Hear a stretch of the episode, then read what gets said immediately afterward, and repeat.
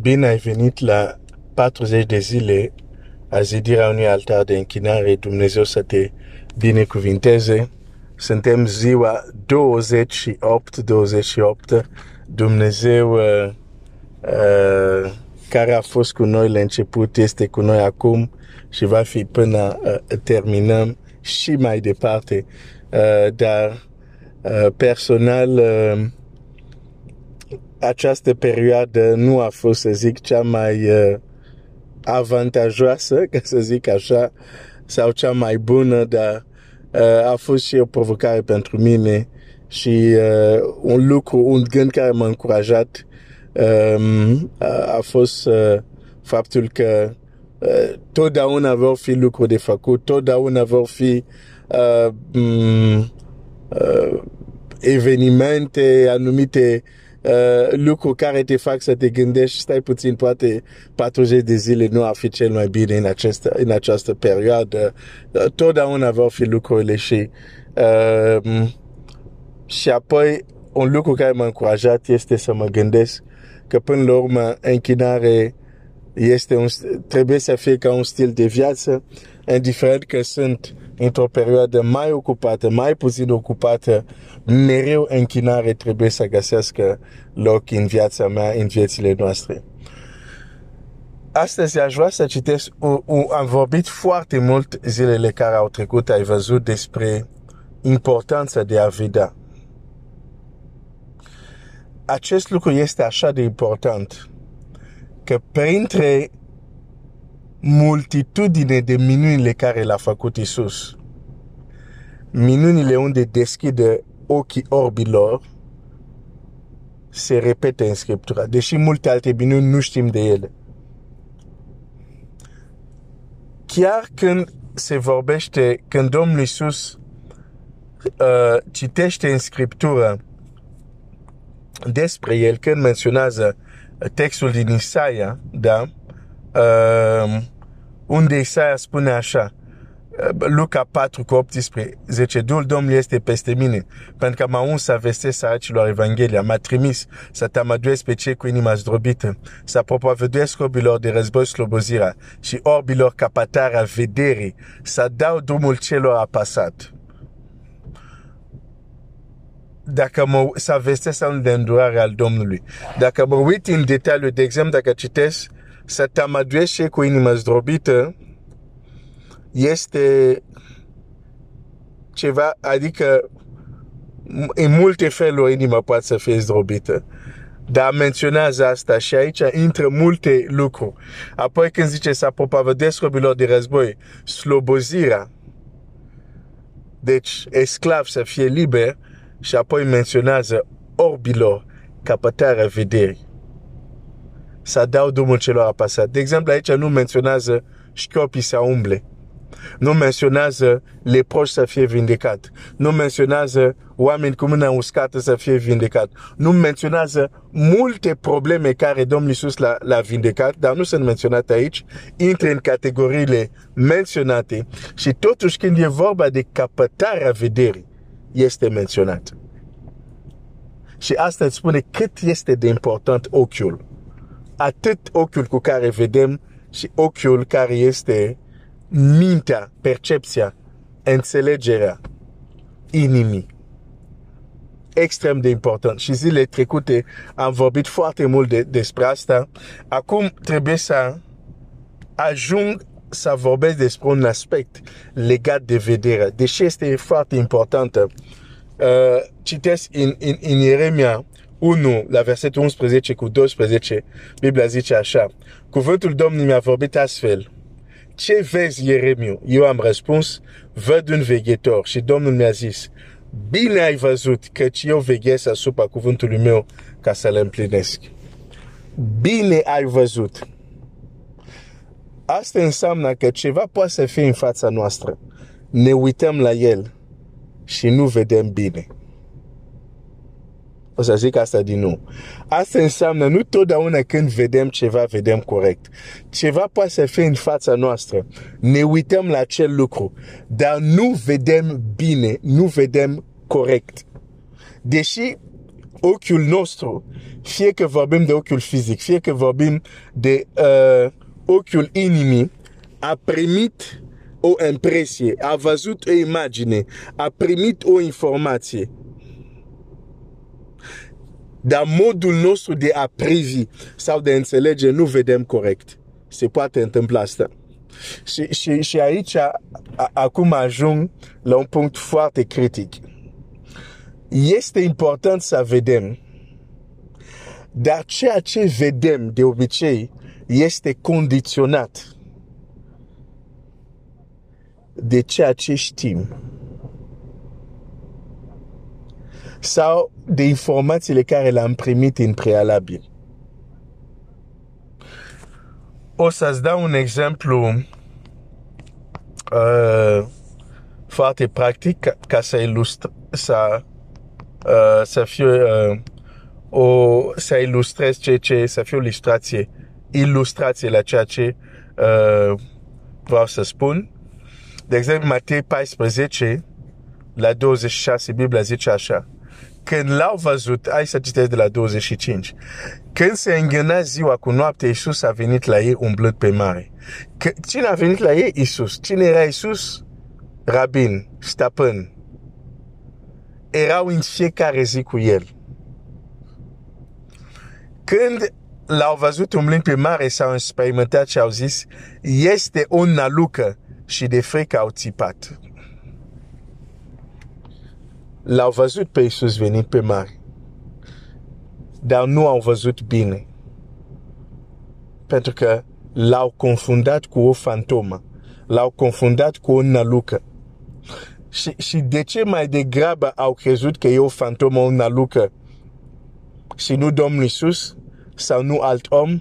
Din cauza informațiile care l-aveau, din cauza lucrurile care le știau, din cauza anumite lucruri care credeau despre fantome.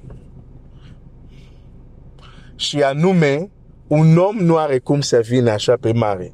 Singura explicație, omul ăsta care vine pe mare nu este om, este o fantomă. Suntem în pericol, nu s-au temut că marea era înfuriată. Atunci s-au temut pentru că le amenința o fantomă care mergea drept și sigur către ei. Nu vedem totdeauna corect, pentru că ceea ce vedem este condiționat de ceea ce știm. Ceea ce vedem e condiționat de ceea ce știm. De aceea, de exemplu, Ioan putea să fie în cer, în acea vedenie, rapid sus, și totuși să vadă anumite lucruri și să aibă nevoie ca îngerul să explice ceea ce vede. De ce? Pentru că ceea ce vede nu avea corespondență în cunoștințele lui. Deși vedea, îngerul trebuia să-i spună, uite, asta e asta, asta e asta, asta e asta. De ce? Pentru că ceea ce vede nu găsește eco în cunoștințele lui, deși este Ioan. Un lucru foarte important. Deci, ceea ce vedem este influențat de ceea ce știm. Și dacă ceea ce știm multe lucruri greșite, acele lucruri greșite care le știm vor distorsiona ceea ce vedem. Vom vedea Domnul Iisus mergând pe ape, o să zicem, e o fantomă, când e vorba de Iisus, Domnul nostru. Dar de ce? Din cauza ceva care știm. Deci, a vedea este important, dar trebuie să înțelegi că ceea ce vezi e condiționat de ceea ce știi. De aceea, trebuie să învățăm, să corectăm și să modificăm ceea ce știm. De aceea este important uneori să lăsăm Scriptură să pună la zi ceea ce știm sau ceea ce credem că știm. Scriptura să pună acest lucru la zi. Pentru că altfel uneori te poți întâlni cu o manifestare care vine de la Dumnezeu și vei zice că e de la diavol din cauza ceea ce știi. Deci este important ceea ce știm, nu ceea ce vedem. Dar este important să realizăm că interpretarea la ceea ce vedem provine de ceea ce știm.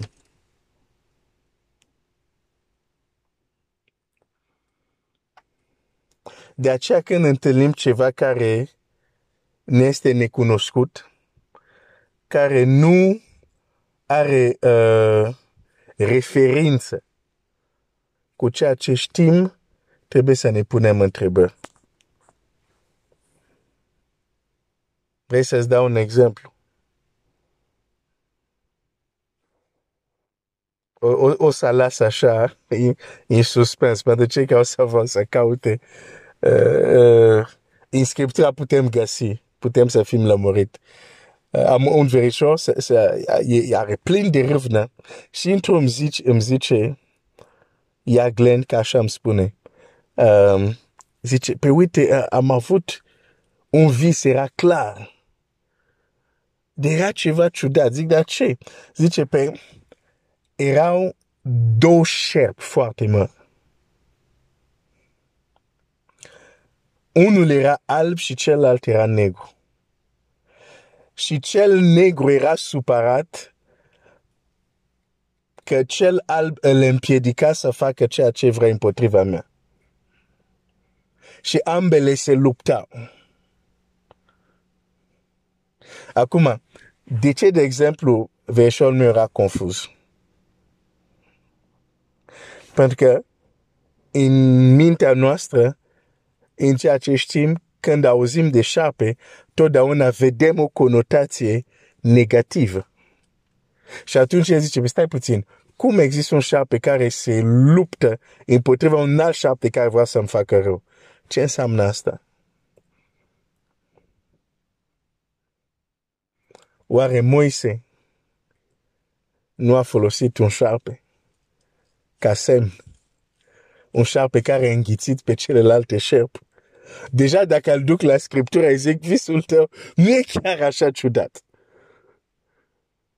Oare Dumnezeu nu a zis la Moise, fă un șarpe de aramă și oricine se uită la el va fi vindecat? Deci, dacă ne lăsăm influențat de cunoștințele, cum să zic, generale, multe lucruri care o să le vedem nu o să aibă sens. Din cauza ceea ce știm. Acum, please, te rog frumos. Nu am zis că șarpele, cum să zic asta, șarpele care, când se referă, șarpele cel veche, când vorbește de Satan, nu despre el vorbesc în exemplul ăsta, da? Sper că ai înțeles exemplul, nu despre Satan era vorba. Era vorba de doi șerpi. La fel cum când Moise aruncă batonul, este un șarpe și celălalt apar șarpe, acolo șarpele respectiv, fie al lui Moise, fie al avrăjitorilor, niciun din acele șarpe îl reprezintă pe... Nu este Satan. Da. Sunt șerpi. Da.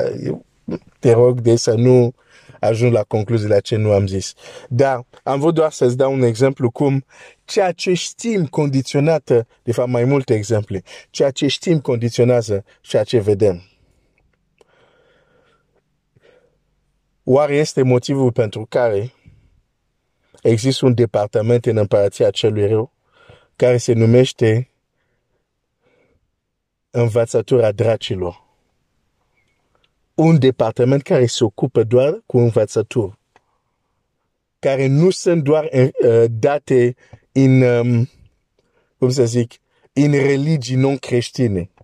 Unele învățături în acel departament au învățături special să fie introdus chiar în biserici. De ce? Pentru că ceea ce știm mereu va determina cum interpretăm ceea ce vedem. Așa că să învățăm să lăsăm Scriptura, să pună la zi unele lucruri care le credem că le știm și totuși l-am învățat greșit. Dumnezeu să te binecuvinteze.